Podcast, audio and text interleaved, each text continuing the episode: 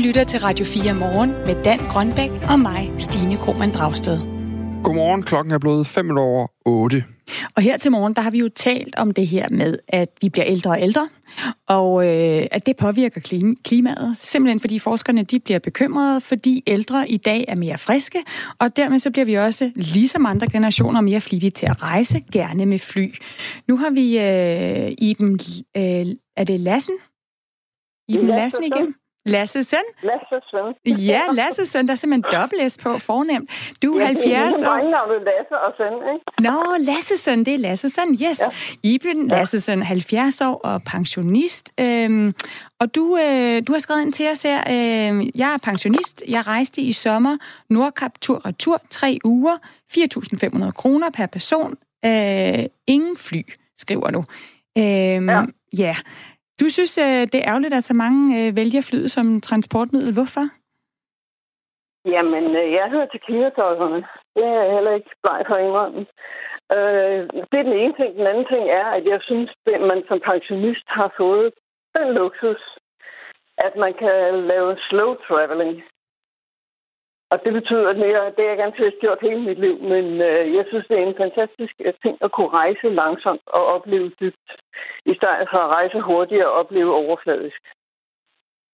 Så det en ting er det med klimaet, men du siger simpelthen også, at man kan få noget ud af at tage sig mere tid til at rejse. Ja.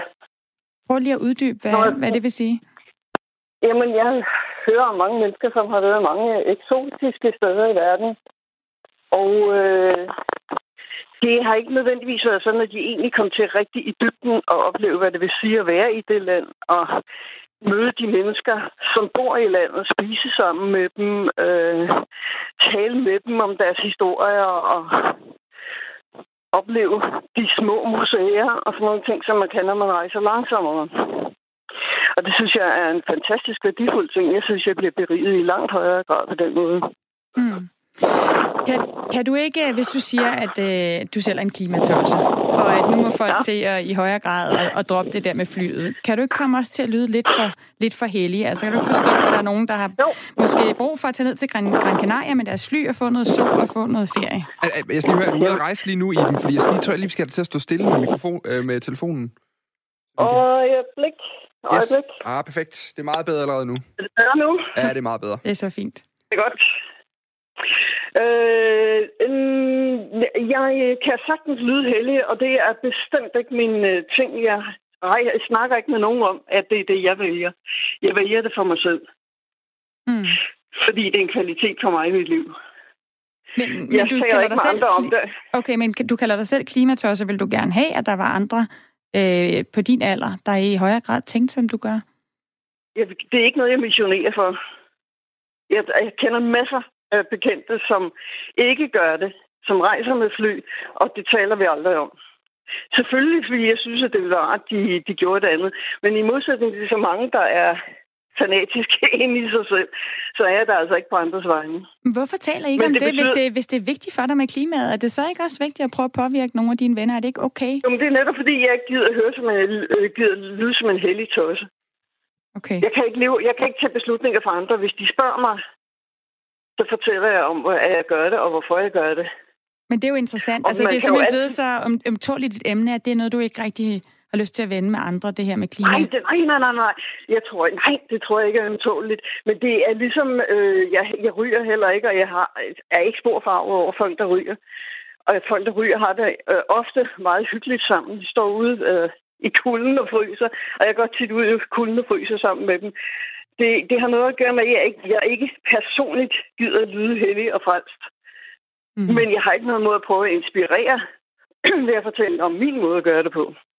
Og det har du måske gjort her til morgen, Iben Lassesen. Vi har jo lovet at slippe dig her 10 øh, minutter over 8. Det er den lige om 30 sekunder, ja. fordi du skal køre din datter og svigersøn. Øh, ja, hvor skal du til køre? Til Lufthavn. De skal til, til Australien.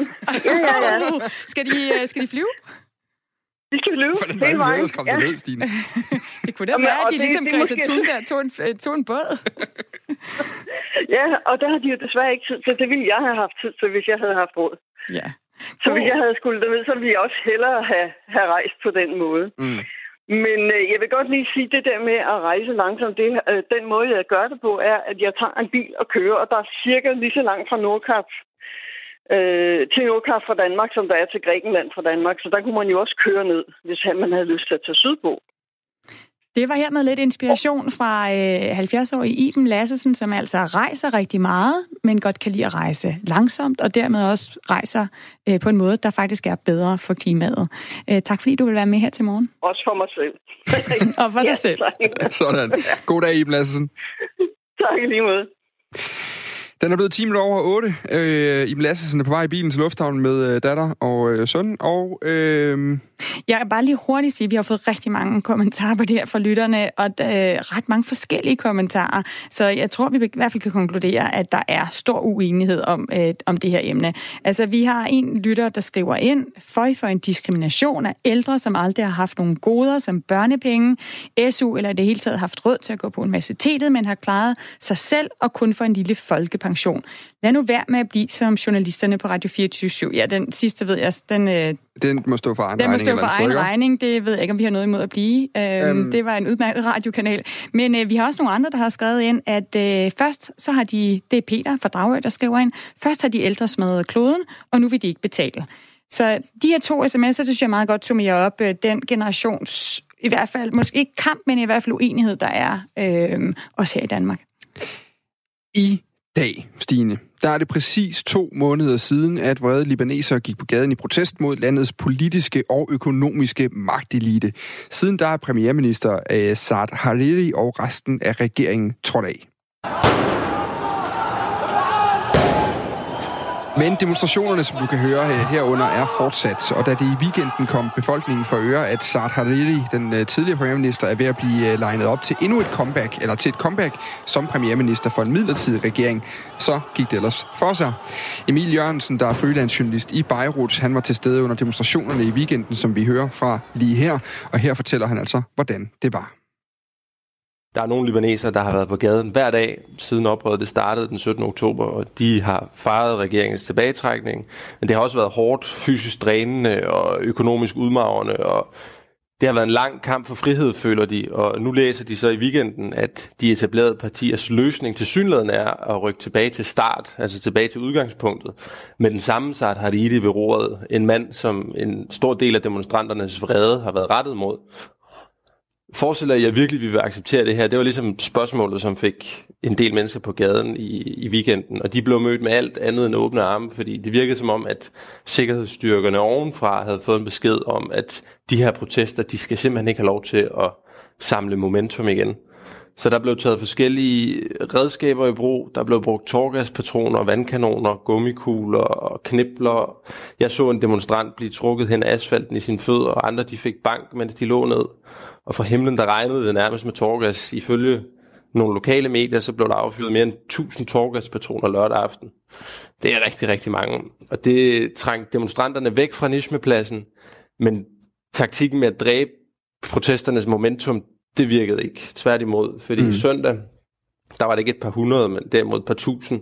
Jeg var blandt dem, og vi stod som sild i en tønde i en lille gade foran den afspærrede Nismeplads med en mur af sikkerhedsvagter mellem os og parlamentet. Mm. Og stemningen var vred, men også god og fredelig. Der var madboder med majs, pizzabrød ristede kastanjer, som forsynede folk. Der blev sunget sange, og der var familie og børn til stede, men der blev også kastet med nogle plastikflasker, nogle mindre sten og nogle kineserlynende fyrværkeri mod sikkerhedsvagterne. Mm. Og lige pludselig så stod det klik. Det er det, I hører i klippet her før. Øh, sikkerhedsvagterne de bryder ud af rankerne og går til angreb på demonstranterne med knibler, med torgas, og her der er det jo lidt svært for dem at differentiere mellem, hvem der er fredelige demonstranter, og hvem der ikke er fredelige demonstranter. Mm. Så jeg så børn, som havde svært ved at få luft. Jeg så ældre mennesker, som havde blodspringt over øjnene fra alt det her torgas her. Og kampene fortsatte så i nogle timer. Demonstranterne endte med at trække sig tilbage. Men alt i alt, så, øh, så var budskabet jo ret tydeligt. Altså, I våger på at genindsætte Hariri. Og det virkede til synlædende, fordi at uh, parlamentsmødet, som skulle have fundet sted mandag, det er blevet udsat. Ja, måske er det lige at træde et skridt eller to tilbage, altså måske et eller andet sted bare to måneder tilbage. Hvad er det egentlig, der fik, øh, altså oprindeligt fik libaneserne på gaden? Ja, protesterne begyndte jo torsdag den 17. oktober som en øh, reaktion på regeringens nye forslag om en række afgifter herunder en afgift på sociale medier, WhatsApp, som alle Libanon bruger til at ringe til hinanden. Det var ligesom den famøse dråbe, der fik badet til at flyde over, men libanesernes utilfredshed, den bunder i rigtig, rigtig mange andre ting. Det er vigtigt at understrege. Vi kan bare lige tage hurtigt fire eksempler her. Altså, nummer et, hele landet er i økonomisk krise. Libanon skylder mere end 500 milliarder kroner i offentlig gæld. Nummer to, infrastrukturen, basale ting i Libanon, som regeringen burde sørge for, det fungerer simpelthen ikke. Altså i Beirut, der lever vi med daglige strømafbrydelser på tre timer om dagen. Jeg har lige startet dagen med at skulle tænde nødgeneratoren her i husstanden, for at øh, vi kunne få noget lys. Og uden for hovedstaden, der er der nogle gange øh, steder, hvor de går uden strøm i ni timer om dagen. Nummer tre, øh, korruption og nepotisme. Korruptionen i Libanon er så udbredt, at det nærmest er noget, som alle politikerne selv taler åbent om.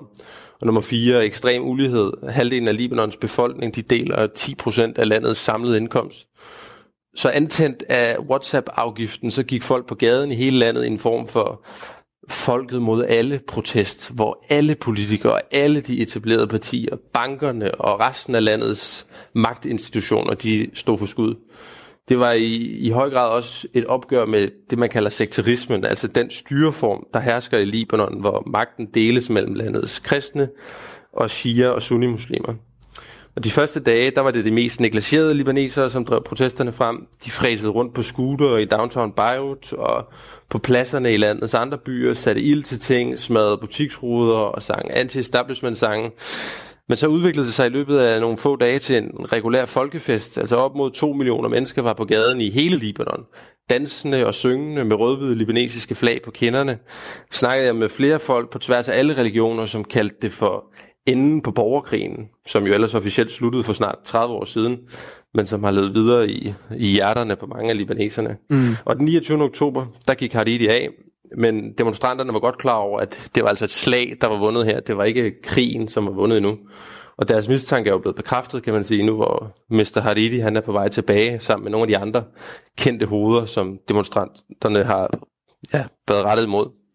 Øh, Emil Jørgensen, jeg må lige spørge dig, du siger, du beskriver, hvordan det her, det ligesom er hele folket mod alle politikerne, og man gerne vil gøre op med, med den her øh, øh, inddeling i forskellige etniske grupper, der jo også er øh, i landet. Hvad, hvad er det, man så vil have? Altså, hvad er det, øh, folket, øh, dem der går på gaden, vil have, hvis de, de vil ikke have øh, Hariri tilbage som premierminister? Hvad kunne få dem til at, at blive tilfredse?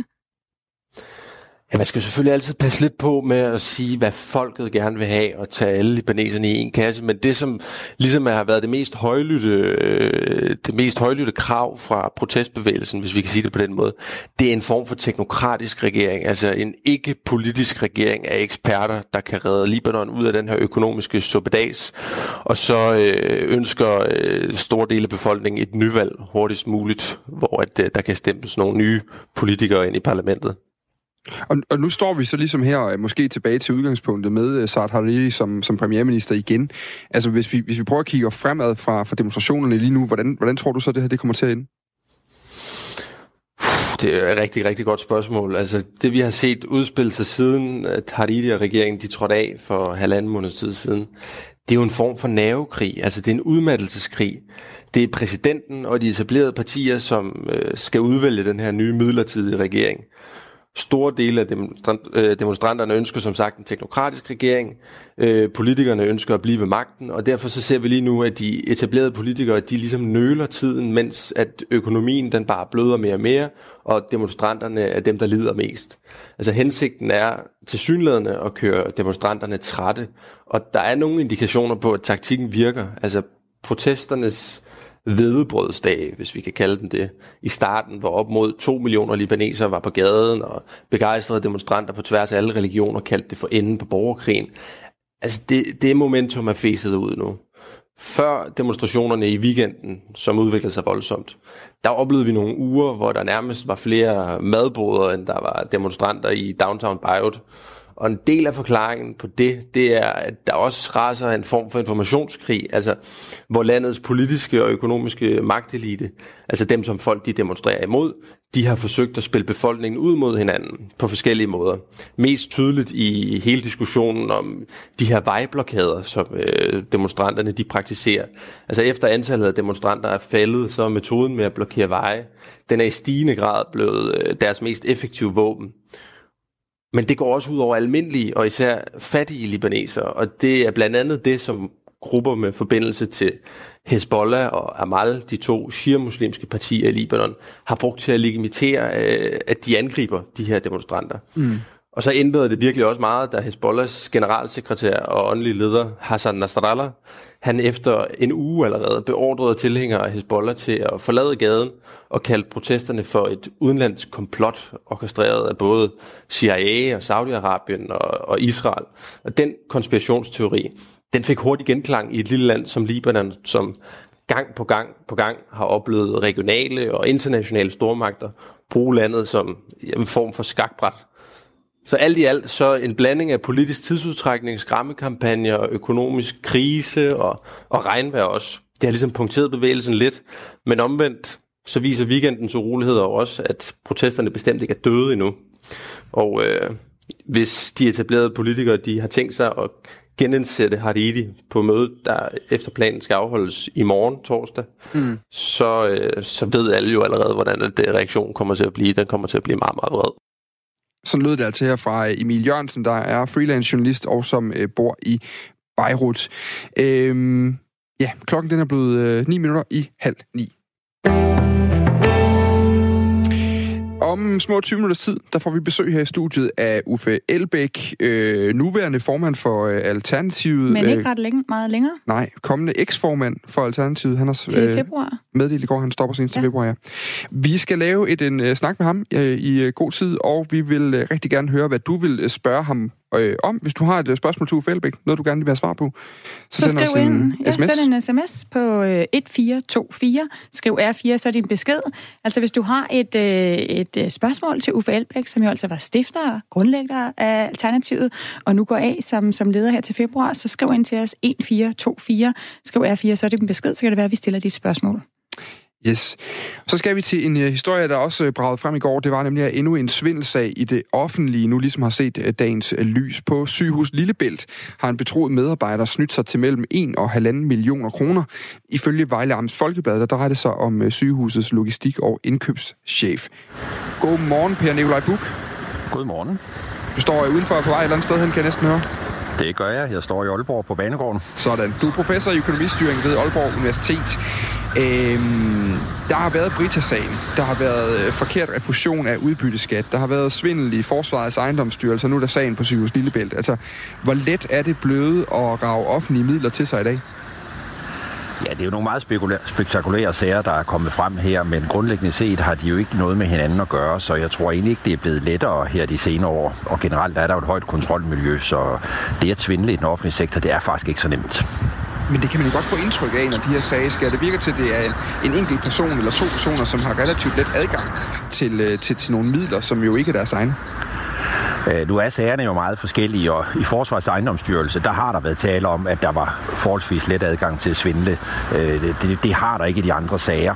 Det vi skal huske, det er jo, at den offentlige sektor er stor og kompleks, og der er jo 100.000 af medarbejdere. Og ligesom i enhver virksomhed, også private virksomheder, så er der jo brødne kar. kar. Nogen, der vil berige sig selv ved at svindle, og det er jo lige forkastet hver gang, men vi kan ikke undgå det få lidt øh, fakta på om den her seneste svindelsag. Ifølge sygehus Lillebælts administrerende direktør, så har medarbejderen fundet et hul i sygehusets kontrolsystem. Og vedkommende har så bevidst omgået øh, kontrollen i samarbejde med personer uden for sygehuset. Øh, undersøgelsen, som skal gennemgå øh, statens forretningsgange og interne kontroller med henblik på at øh, undgå statsansattes øh, besvigelser, Øh, den, øh, ja, den, skal, den skal nu gennemgås, og sagen ligger altså nu øh, hos politiet, der har været i gang med efterforskningen siden anmeldelsen den 4. oktober i år. Rigsrevisionen, Per Nikolaj Buk, de skal til at gennemføre den her omfattende undersøgelse og kigge statens interne kontroller i, i sømne. Øh, det kommer jo så ikke til at forhindre sagen på, på sygehus Lillebælt. Hvorfor ikke det? Øh, Sygehus Lillebælt er jo en del af regionerne, så de er slet ikke omfattet af Rigsrevisionens undersøgelse. Det er jo det, er jo det mest enkle svar på det. Mm. Men, men hvor, det her med de interne kontroller, altså er der, er der noget, der peger på, at der simpelthen er noget, der ikke er godt nok kørende der?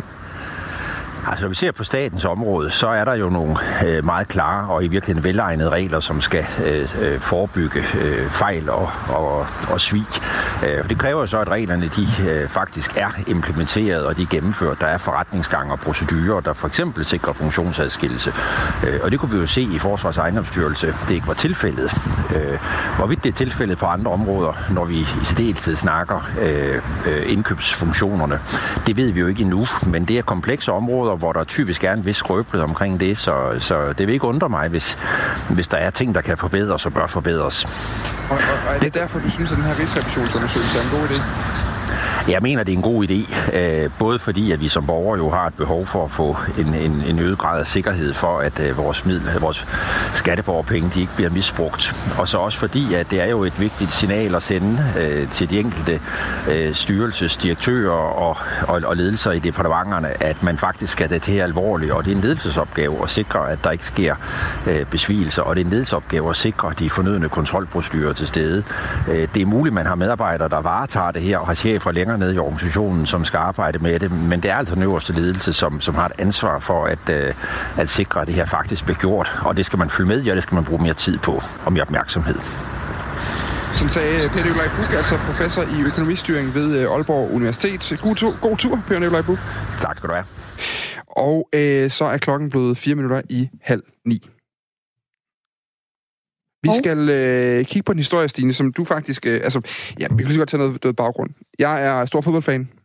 Jeg har en øh, forkærlighed for et øh, fodboldhold, som, som Arsenal. Øh, og derfor kom jeg til at spørge dig i går, hvordan du har det med Arsenal lige nu. Og så så, så du helt bleg ud i hovedet. Men det er, fordi de spiller rigtig dårligt. De ja, men det var jo slet ikke det, jeg snakkede om. Det, er jo, det, er jo, det er jo fordi, en af deres spillere, øh, som jo har været rimelig kontroversielt før mm. i hans udtalelser, øh, han, øh, han har været på Twitter igen. Han, øh, han hedder Mesut Özil. Ja, og han har det lidt ligesom Trump. Han kan godt øh, være rimelig provokerende, når han går på Twitter.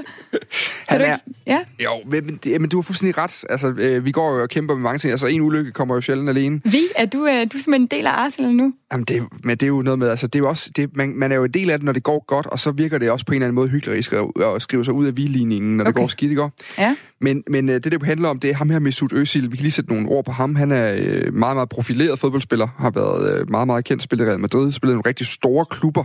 Og været en markant skikkelse på det tyske landshold, som har vundet øh, store mesterskaber og store turneringer også.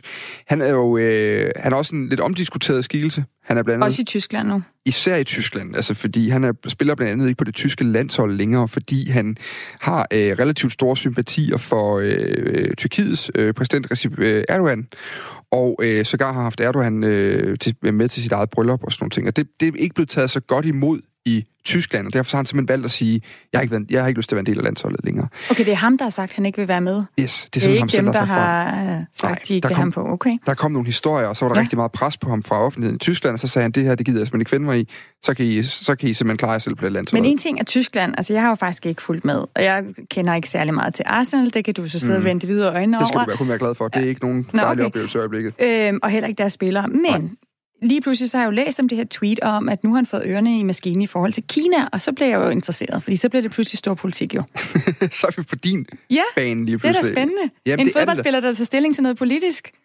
Ja, det, men, og, og det er måske et meget godt eksempel på, at det skal de for den skyld, eller den øh, virkelig øh, i den grad passe på med at. Men lad os lige sige, hvad det er, han har tweetet. Jamen, han har simpelthen lavet et tweet øh, i forhold til, vi har også øh, talt om den, det er de her, øh, det her kine, eller, øh, muslimske øh, mindretal i Kina, som jo altså, øh, hvor, de, hvor der er kommet rapporter frem, hvor de bliver behandlet rigtig dårligt. De sidder i fangelejre og øh, er i sådan nogle, nærmest sådan nogle tvangsskoleforløb øh, om opdragelseslejre og sådan nogle ting.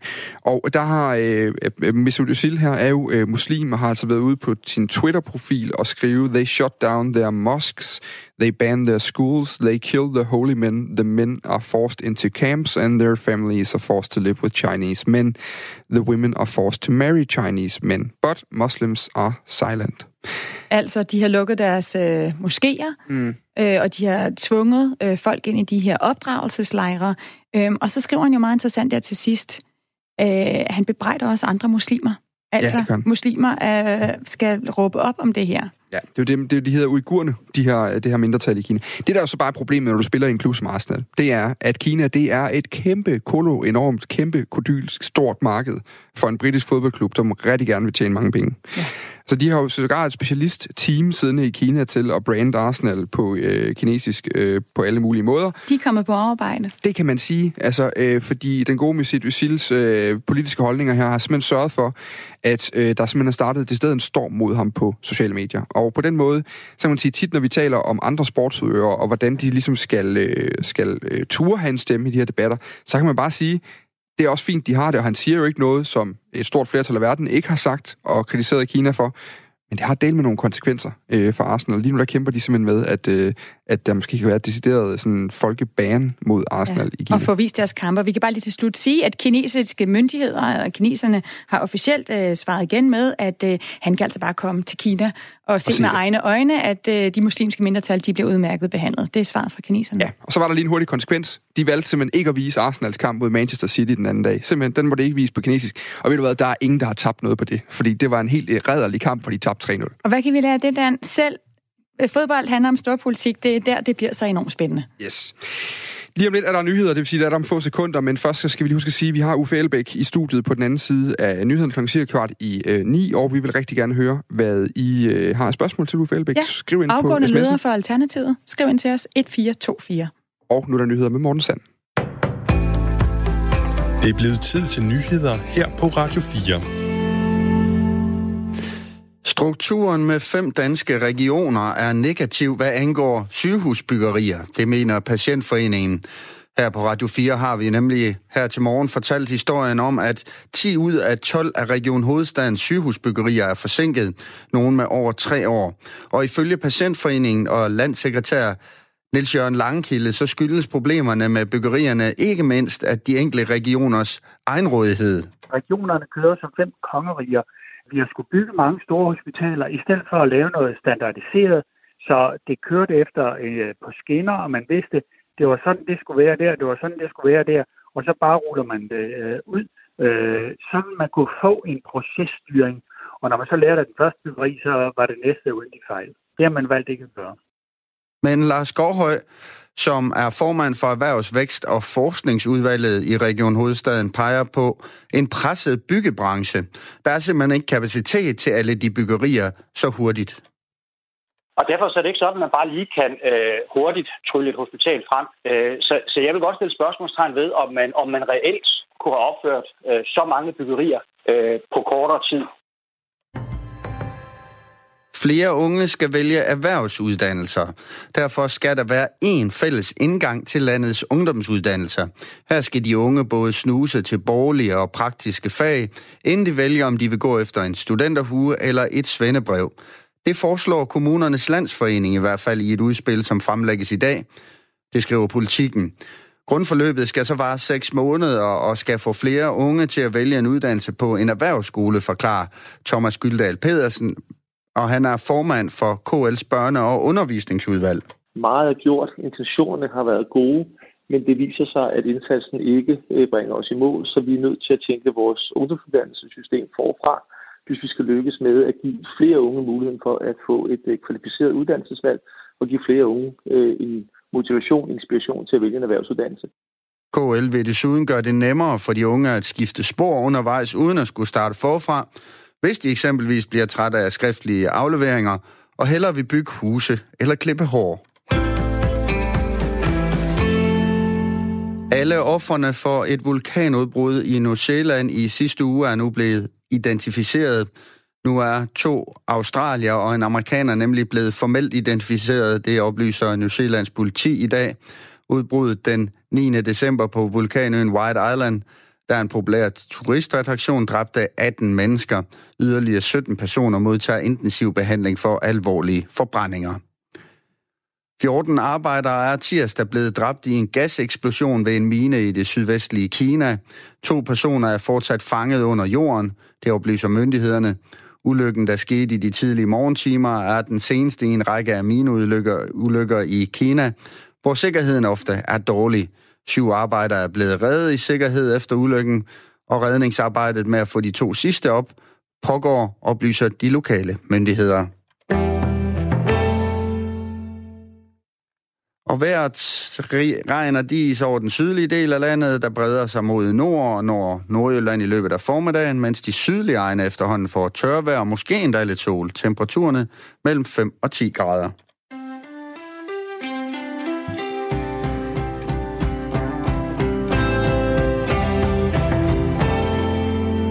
Klokken er 5 minutter over halv ni, og du lytter til Radio 4 Morgen med øh, Dan Grønbæk og Stine Krohmann Dragsted. I går meddelte Alternativets politiske leder og stifter Uffe Elbæk, at han agter at trække sig. Gennem seks år der har han stået i spidsen for partiet, der blev til som en reaktion mod det politiske system. Der ikke, øh, mod et system, der jo ikke tog klimakrisen alvorligt, og også et system, der havde lukket sig om sig selv. I 2015 der kunne Uffe Elbæk tage otte andre alternativister med sig ind i Folketinget. I 2019 der fik partiet så lidt af en vælgerafklapsning. Og nu stopper øh, lederen så øh, Uffe Elbæk til øh, februar. Godmorgen, Uffe Elbæk. Godmorgen. Du er altså leder, politisk leder i Alternativet lidt endnu. Ja, halvanden måned. Du stiftede Alternativet i november 2013. Øhm, der, der skete det blandt andet på baggrund af det her behov, du talte om for nytænkning i dansk politik. Lad os lige høre, hvordan du selv omtalte det. Men alt det, der foregår uden for Christiansborgs øh, mure, øh, det skal jo gerne have en stemme herinde. Øh, og vi skal lave politik på en ny måde. Så derfor det, andet, det tredje tema, det er en ny politisk kultur. Og der, der snakker vi så, øh, blandt, både om det liv, der er inden for, øh, for murene, altså hvordan kan partierne både have større respekt for hinanden, øh, og også øh, udvikle bedre kan man sige, beslutninger sammen. Men det handler også om at bygge en ny demokratisk bro herfra og ud i forhold til alle de gode ting, der foregår uden for Christiansborg og den anden vej ind en ny politisk kultur på Christiansborg, en ny demokratisk sprog. Det er nogle ambitiøse mål. Uffe Elbæk, lykkes ja. dig og Alternativet at lave en markant ny kultur på Christiansborg? Altså, allerførst vil jeg sige, at øh, det er jo ikke sådan et mål, man når øh, fra den ene dag til den anden, men jeg synes faktisk, vi er kommet rigtig, rigtig godt i gang. Øh, det er sådan, at øh, vi har jo lavet alle mulige former for initiativer, som gerne skulle være med til at vitalisere både øh, kulturen på Christiansborg, men også at bygge den øh, demokratiske bro, jeg snakkede om i sin tid. Og hvis jeg skal kigge tilbage og så konkretisere det, og så sige, altså hvad har vi så rent faktisk fået igennem? Så noget af det, som jeg er allermest stolt af, det er faktisk, at vi har fået indført øh, borgerforslag.dk. Øh, det er en helt ny sådan, institutionel øh, ændring af vores arbejdsgang inde på Christiansborg, hvor hvis du har 50.000 øh, borgere i ryggen, altså de har skrevet under på et øh, borgerforslag, så, kan de, øh, så skal vi faktisk diskutere det nede i salen. Og det betyder for første gang nogensinde i den parlamentariske historie, så kan almindelige mennesker være med til at definere, hvad vi politikere skal diskutere øh, med hinanden, og eventuelt også stemme igennem. Og hvis jeg skal, skal nævne to øh, øh borgerforslag inden for de sidste år, som øh, rent faktisk har flyttet øh, øh, partierne, så var det uddannelsesloftet, altså de studerende, som stillede et forslag om, at man skal droppe uddannelsesloftet. Og senest øh, var det med klimaloven, som jo så efterfølgende øh, blev øh, vedtaget, altså formuleret af vores nye klimaminister, øh, Dan Jørgensen. Så det er et eksempel. Og så har vi jo selv som parti for, øh, forsøgt at sige, jamen, øh, hvordan kan vi involvere vores øh, egne medlemmer? Og det betyder eksempelvis, at når jeg stiller spørgsmål til statsministeren, øh, det gør jeg sådan cirka hver tredje uge, en gang om måneden, så har man som partileder tre spørgsmål, øh, som man kan, kan stille statsministeren, og, og, hun, og i det her tilfælde hun, øh, Mette Frederiksen, skal så svare på dem. Og der, det tredje spørgsmål er altid et spørgsmål, som vores medlemmer har formuleret. Og på den måde har vi hele tiden prøvet at finde ud af, hvordan kan man åbne Christiansborg op. Øh, så jeg øh, synes faktisk, vi er kommet godt i gang. Så det her med, det er jo meget fokus på det her med at bygge den her bro, ikke? den her demokratiske bro øh, fra Christiansborg og ud. hvordan med det med den politiske kultur på Christiansborg? Jeg ved godt, du siger, at det kan tage tid at ændre. Men hvordan Nå, synes nej, du men, selv, det er gået jamen, med det i dag? Du har snakket meget om det her med, øh, der har været rød blok og, og blå blok, ja. at, at du gerne ville have, at man talte øh, pænere til hinanden, mere venligt til hinanden, og man også kunne arbejde sammen hen over midten. Synes du, der er en anden kultur i det? Har du, har du et lykkes altså, det, det er jo så lidt svært for mig at anmelde os selv, eller min egen... Det må du gerne. Øh, men men øh, det, jeg kan høre fra mine kollegaer på tværs af de politiske partier, det er, at Alternativet har været med til at sætte fokus på en problemstilling inde på Christiansborg, og det betyder noget, om vi er der eller vi ikke er der. Øh, og noget af det, som øh, faktisk gjorde mig sådan helt rørt i går, det var jo, at øh, på tværs af partierne, på tværs af blokkene i går, gik partiledere ud og sagde, hvilken betydning vi har haft inde på Christiansborg. Øh, så det var sådan meget rørende at sidde og høre på, og sådan også lidt overvældende. Og det tager jeg som et tegn på, at det, vi øh, dengang snakkede om, faktisk er blevet til virkelighed. Hvad, hvad er det for eksempel, de fremheder, som I har betydet, som har ændret sig med den Jamen, øh, netop, øh, netop det, som vi diskuterer her, øh, hvordan kan man få en øh, mere respektfuld politisk samtale? Øh, og det er det ene, de fremhæver. Det andet, det var jo, at øh, vi simpelthen har sat en ny politisk dagsorden omkring nogle temaer, som øh, har betydet rigtig meget for borgerne, men øh, også har påvirket øh, de andre partiers egen politik, og det er jo ikke mindst på det grønne område. Mm. Uffe Elbæk, øh, noget af det, vi jo også oplever, nu har vi lige været igennem et folketingsvalg her lige før sommer, øh, hvor der også kom nogle nye partier med, som også skærpede tonen ret voldsomt, på, især på udlændingeområdet, øh, og hvor der blev talt meget om den her debat, der var der, den diskussion, der var, og hvilke øh, hvad kan man sige, forhold den, den, den kørte på. Mm. Øh, hvis vi nu prøver at vende spørgsmålet om, siger jeg ikke så meget fra Alternativet, hvad I har gjort, men hvordan har den politiske samtale det i dag i forhold til for, for otte år siden, da du havde en, en idé og en vision om at ændre noget? Har den reelt ændret sig, synes du? Det, jo, det, det er svært at være sådan meget sort-hvid på øh, et svar. Øh, jeg synes personligt, at øh, der er en anden opmærksomhed på, hvordan er det, vi faktisk lytter til hinanden. Altså, det betyder jo ikke, at vi skal være enige. Altså, det vil jeg gerne understrege. Det her, det handler ikke om, at nu skal vi sidde pænt og være også enige. Altså, det her, det handler om, øh, at selvfølgelig er der øh, politiske forskelle. Det er det, øh, partier er defineret af. Der kan være politiske konflikter. Men det, der var vores intention, og det, der stadigvæk er vores intention, det er, at selvom der er konflikter, også hårde konflikter, så kan vi finde ud af at håndtere det, og vi går efter bolden og ikke manden. Øh, og det synes jeg faktisk, at vi er blevet bedre til. Nu er jeg jo været en del år inde på Christiansborg, og jeg har jo også øh, været medlem af et andet parti, øh, og jeg synes faktisk, at øh, debatterne er øh, på, et, på en anden måde. Øh, der er nogle gange, vi falder ned i rillen og bare bliver sådan rigtig Christiansborg-agtige, øh, hvor, hvor man går efter dybest set at skærpe en øh, unødig konflikt. Men jeg synes, i, på lange stræk, så er der en anden tone.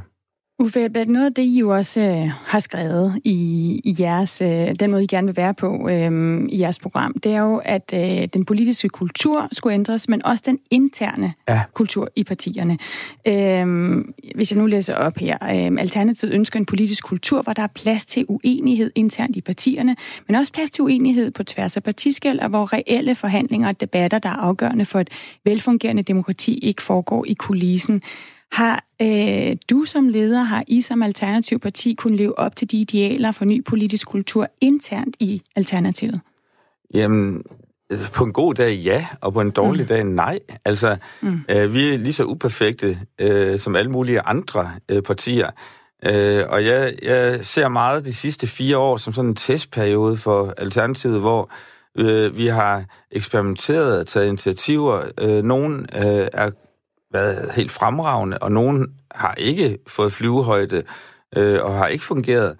Øh, men det synes jeg faktisk er en del af arbejdsprocessen. Altså, vi har aldrig forsøgt at lave sådan et idealiseret billede af, at øh, fra den ene dag til den anden, så skulle alt være sådan helt perfekt.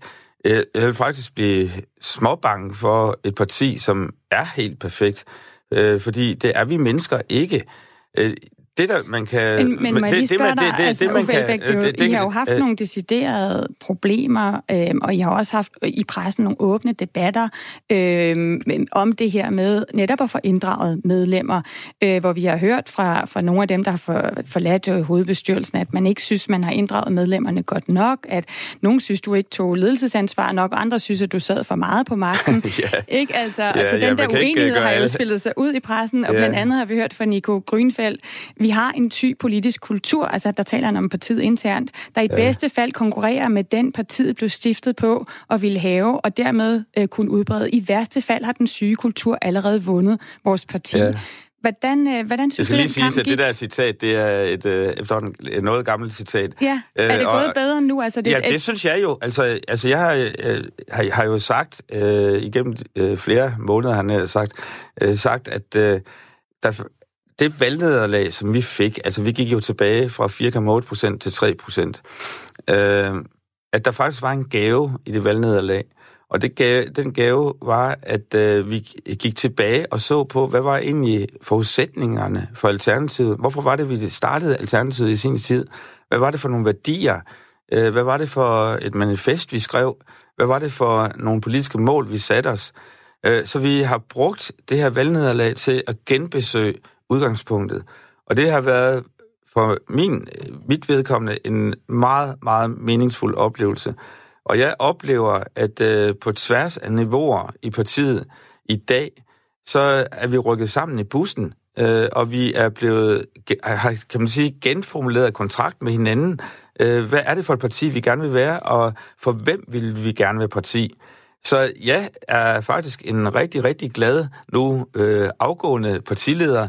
Øh, jeg har store forhåbninger øh, om øh, de kommende år, hvordan øh, arbejdet vil komme til at folde sig ud.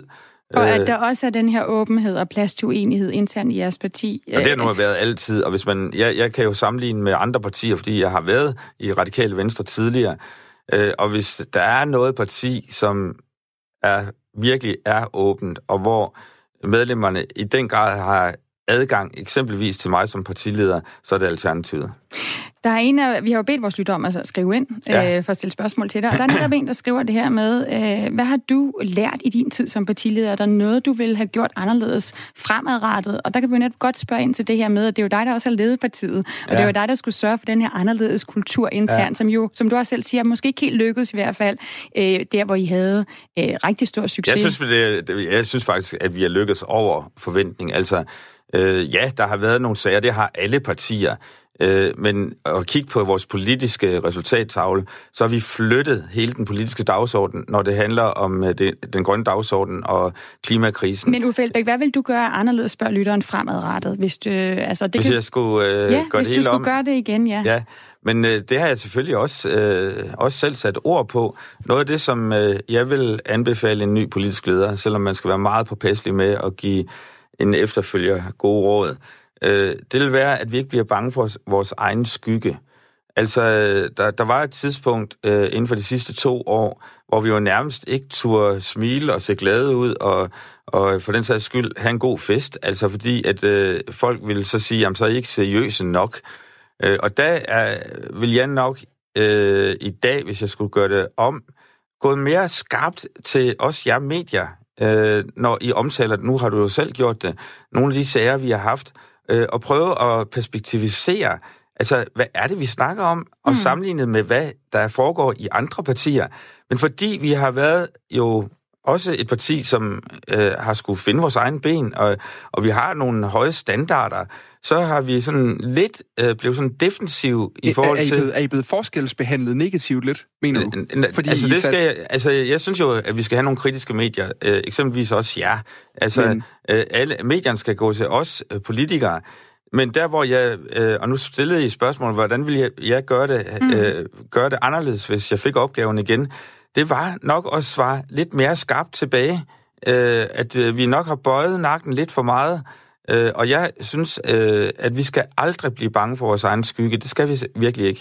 Men Uffe Elbæk, er det du siger så, at der også i andre partier i virkeligheden er den samme, de samme problemer? Som, altså noget af det, I jo har været igennem, det har været øh, anklager om, at der har været en, øh, en festkultur, der så også har ført til, at, at nogen, specielt øh, at de unge kvinder, der har været i partiet, måske har følt sig behandlet på en måde, øh, som de ikke var så glade for. Øh, og der har været det her, øh, det her issue med, om man egentlig øh, faktisk blev taget med på råd, andet end når man var aktiv til valgkampen.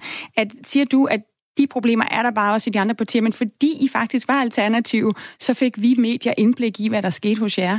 Ja, det er min vurdering være, ikke? Øh, men det er der garanteret mange holdninger til. Øh, nu nævner du øh, spørgsmål omkring øh, unge kvinder. Altså, vi er en øh, organisation på, øh, på, det her, på det tidspunkt, hvor den her sag kørte. Der har været én sag øh, omkring en seksuel situation mellem en medarbejder og et menigt medlem. Det, har, det er det, der har været. Og vi er en organisation på 9.000 mennesker. Øh, så selvfølgelig opstår der øh, ting, som der ikke burde opstå, men som der opstår. Mm. Øh, altså bare tænk, hvad der sker på Roskilde Festivalen, øh, eller hvad der nu sker, når der er mange mennesker sammen. Øh, og, og hvis jeg kigger ind på de andre partier... Derfor er det jo stadig en god idé at undgå, at nogen nej, nej, nej, føler sig... Hey, der, vi har høj ja. standard, ja, ja. vi har høj standard, og vi har politikker på det. Mm. Jeg, siger, jeg siger bare, øh, når det her interview er slut, så prøv at tænke på, hvad der har været af sager i andre partier mm. omkring eksempelvis de her problemstillinger.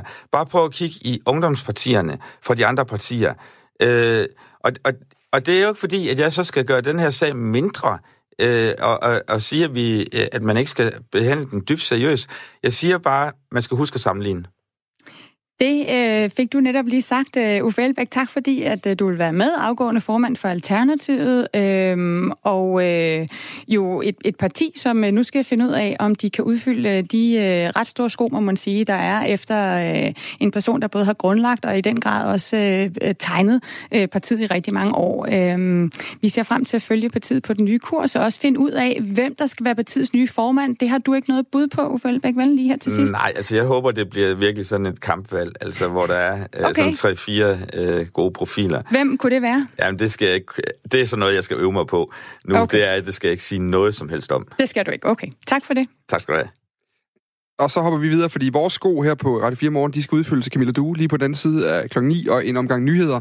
Og øh, i løbet af de næste to uger, så vil øh, mindst 10 mennesker miste deres syn eller få en alvorlig håndskade. Måske endda miste et par fingre. Og det ved øh, vi, fordi det har været konsekvenserne af danskernes fyrværkeriforbrug de sidste 10 år. Det skal det handle om i dag i Camilla Dues øh, Ring til Due-program på den anden side af klokken 9. Og det, hun gerne vil høre fra dig, det er, hvad du synes om fyrværkeri. Du kan ringe ind på 72 30 44 44, og du kan sms'e til 1424, hvor du skriver R4 mellemrum, og så din besked. Ring til Due går altså i gang klokken 9.00. Det koster mange penge at gå ud over patienterne, når hospitalsbyggerier bliver forsinket igen og igen. I Region Hovedstaden følger kun to ud af 12 hospitalsbyggerier. Sammenlagt er byggerierne forsinket med over 21 år, viser dokumenter, som øh, vi her på Radio 4 har fået adgang til. Landssekretær øh, fra Patientforeningen Nils Jørgen Langkilde er bekymret for patienternes behandling det er meget belastende for patienterne, fordi vi ser jo, at man har jo øh, planlagt nedslidning af øh, hospitalsafdelinger, som skal lukkes, og de bliver ikke holdt øh, til ved lige på samme måde. Udstyr bliver ikke udskiftet, og patienter bliver der så udsat for en lidt ringere behandling, Niels Jørgen Langkilde mener, at grunden til, at byggerierne bliver forsinket igen og igen, er, at regionerne ikke deler erfaring om sygehusbyggerier vi er jo meget fortvivlet over, at regionerne ikke arbejder mere sammen. Det regionale system, som det er nu, fungerer simpelthen ikke ordentligt. Når man har tænkt på, hvor mange milliarder vi som skatteborgere har hældt i de nye øh, hospitaler, at man så har opfundet den dybe tallerken hver eneste gang, i stedet for at lave noget standardiseret byggeri, sådan at man havde en chance for at holde tidsplanerne, og sådan at man havde en chance for at lave læring, og sådan at de folk, der har lavet det ene hospital, flytter videre til det næste. Og sådan at patienterne, uanset hvor de kommer hen øh, på et hospital, så ved de, det fungerer nogenlunde på samme måde. Danmark er et meget lille land, mindre end en af verdens store byer. Rio de Janeiro er for eksempel større øh, end, end hele Danmark, og der har man altså ikke fem forskellige hospitalsystemer, øh, som øh, ikke spiller ordentligt sammen. Og vi har behov for, at det danske sundhedssystem spiller mere sammen en ensartet behandling, også når det drejer sig om at bygge nyt, øh, skifte udstyr ud, øh, sådan at man får de stordriftsfordele, så skatteborgerne får rigtig meget sundhed for pengene. Hvordan ville de her fælles, altså fælles øh, systemer, kan man sige, hvordan ville det have modvirket, at vi havde, øh, har forsinkelser? Fordi, hvad kan man sige, desværre Altså, vi kan jo godt lide nyheder her på Radio 4, men det her det er desværre ikke engang. Det er desværre øh, stadigvæk en nyhed, kan man sige. Øh, øh, øh fordi Supersygehuset i Odense blev to år forsinket. Øh, I Nordjylland og Vestjylland, der er åbningen af Supersygehusene udskudt fra, øh, fra 2020 til 2021. Øh, og det er jo forskellige årsager, øh, de forskellige steder, Niels Jørgen Langkilde. Øh, hvordan ville det her fælles system have hjulpet? Kan du give et konkret eksempel på det? Jamen det er, øh, hvis det er, at du bygger helt det samme hospital de forskellige steder. Øh, selvfølgelig med nogle få øh, lokale tilpasninger, men i stedet for så laver man helt nye design hver eneste gang. Og det vil sige, at de læger, som flytter fra det ene sted til det andet, det personale, der flytter fra det ene sted til det andet, de patienter, øh, der er det ene og det andet sted, at de oplever øh, hospitalerne forskelligt.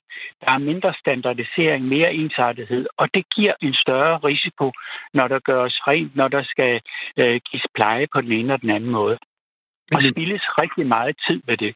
Og øh, det er jo der, vi skal se det lidt mere som, øh, som en enhed. Vi skal se Danmark som en enhed sundhedsmæssigt, frem for en hel masse små kolonier. Men er det, ikke, er det ikke ting, der primært vil hjælpe, når, når hospitalerne er i drift? Altså hvis det handler om, hvornår de er færdige, og hvornår de står klar, hvordan, hvordan kunne det så have hjulpet med, med, med nogle fælles retningslinjer? Du var inde omkring det her med designet af de enkelte hospitaler. Ja, altså hvis du for eksempel ser på type, øh, typehusfirmaerne, øh, de bygger det samme hus igen og igen og igen. Øh, hvis der er en, et, en af deres øh, huse, der har et problem, så får de det rette, når de bygger det næste gang. Men det gør, at priserne på husbyggeri er gået voldsomt ned, fordi man har stordriftsfordelene.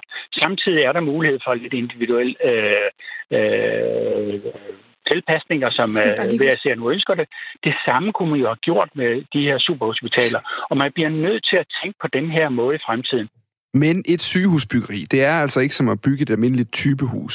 Kompleksiteten gør, at det er svært at forudsige tidsplanen, det siger Lars Gårdhøj. Han er formand for Erhvervsvækst og for Forskningsudvalget i Region Hovedstaden. Han er valgt for Socialdemokratiet.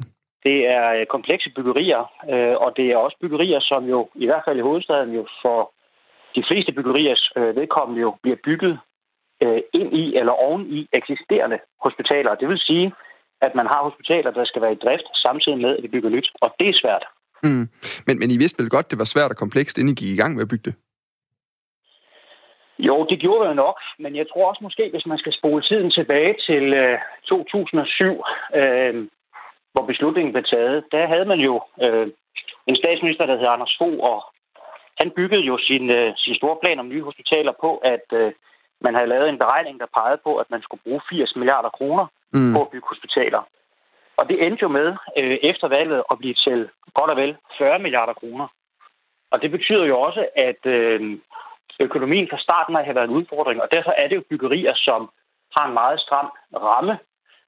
Øh, og jeg tror også, man må sige, at øh, ambitionerne var høje dengang, øh, og det er de stadigvæk. Øh, men det betyder nok også, at man både fra statens side, fra regionernes side, fra Sundhedsministeriets side, fra bygherrenes side, fra øh, projektrådgivernes side, der var man måske også øh, lidt for optimistisk. Det tror jeg, man må sige med rette. Lars Gårdhøj, han tvivler på, at Patientforeningens forslag om øh, vidensdeling mellem de forskellige sygehusbyggerier, mellem regionerne altså, ville have gjort øh, processerne hurtigere. Vi har en byggesektor, som er voldsomt presset de her år, fordi det bliver bygget meget. Der bliver ikke blot bygget hospitaler i vores land, der bliver også bygget metro, der bliver bygget huse, der bliver bygget meget mod alt muligt andet. Og derfor så er det ikke sådan, at man bare lige kan øh, hurtigt trylle et hospital frem. Øh, så, så jeg vil godt stille spørgsmålstegn ved, om man, om man reelt, måske efter kinesisk model, kunne have, kunne have opført øh, så mange byggerier øh, på kortere tid. Fordi man skal også lige huske på, at øh, godt nok, øh, så, øh, så, så var der snak om, at der skulle være brugt øh, 80 milliarder på det nye øh, kvalitetsfondsbyggeri i sin tid, og det endte så med at blive mindre beløb. Men det er jo stadigvæk et historisk højt beløb. Det er jo et kæmpe stort hospitalsbyggeri, der er sat mm. gang i i det her land. Og det kræver altså, at der er adgang til, øh, til arkitekter, at der er adgang til entreprenører, at der er øh, adgang til, at folk skal kunne bygge de her mm. hospitaler. Og så skal man huske på, som det sidste, som jeg tror er rigtig vigtigt ikke at overse, det er, at de her byggerier, jeg tror på nær et enkelt byggeri i hovedstaden af vores nye kvalitetsfondsbyggerier, så er det alle sammen byggerier, der bliver bygget ind i eksisterende hospitaler. Og det ja. vil sige, du har ting, der skal rives ned, før du kan bygge nyt. Og de ting, der bliver revet ned, der foregår der jo i dag hospitalsdrift. Og mm. det er du simpelthen nødt til at tage højde for. Og det har man, det har man ikke tilstrækkeligt kunne regne ud, da man i sin tid sagde, nu skal vi have nye hospitaler, for der er brug for nye hospitaler. Lige til man må også være en, lille smule tålmodig. Ja, lige til allersidst, Lars Gårdhøj, fordi uh, nu har vi også været igennem hele møllen med, med, uh, med hvordan øh, byggeriet ikke kunne være ordnet bedre fra start af, måske, men, men lige hvis vi kigger lidt frem, og det er bare lige kort til sidst, for så har jeg simpelthen en nyhedsvært, der, der, der giver mig en over nakken, mm. tror jeg. Altså, hvordan, hvordan sikrer I, eller hvad gør I for at sikre, at hospitalerne ikke bliver yderligere forsinket nu? Sådan lige ganske kort. Vi følger alle vores byggeri helt tæt. Vi har følgegrupper til hvert eneste byggeri, og vi afrapporterer til sundhedsvæsenet og til staten kvartalsvis. Så der er meget tæt opfølging på det. Det handler om at styre økonomien, men det handler mm. selvfølgelig om, også om at sikre fremdriften, for det er vigtigt. Ja, det var Region Hovedstadens nye øh, hospitalsbyggeri, øh, som vi altså hører om, inden forsinkelserne er sat til at skulle koste 20 milliarder kroner. Mm. Vi er ved at være færdige for i dag, Stine vi, kan, vi kan lede ud til en øh, videre lang dag for alle andre end os. Vi har haft en masse historier på, øh, på, den her, på den her morgen. Vi er nået igennem det her med sygehusbyggeriet, der er blevet forsinket, øh, og hvor meget det koster. Vi har snakket om generationskramp, øh, altså skal ældre flyve så meget? Skal de tænke mere på klimaet? Og så havde vi også øh, selvfølgelig lige et interview med Uffe, Uffe Elbæk, der altså nu øh, træder af som Alternativets formand øh, her øh, til februar. Og øh, så var vi jo måske allermest sjovt forbi en skattejæger eller to. Ja, og det kan altså godt have konsekvenser, når man som afdøde, øh, nu afdøde dynamitå i mange år jagter skatte på havets bund, og gerne gør det med en øh, stang eller to af dynamit. Det synes jeg lige, vi skal runde af med her. Jeg har været en lille smule bekymret øh, for Ove, fordi han har sprængt trummehinden, jeg ved ikke hvor mange gange. Er med? Han hedder ikke dynamit Ove for ingenting. Der er godt nok mange problemer, der er blevet løst med et par stænger. Jo, det er ganske min dynamit, vi brugte jo ikke. Og man tog det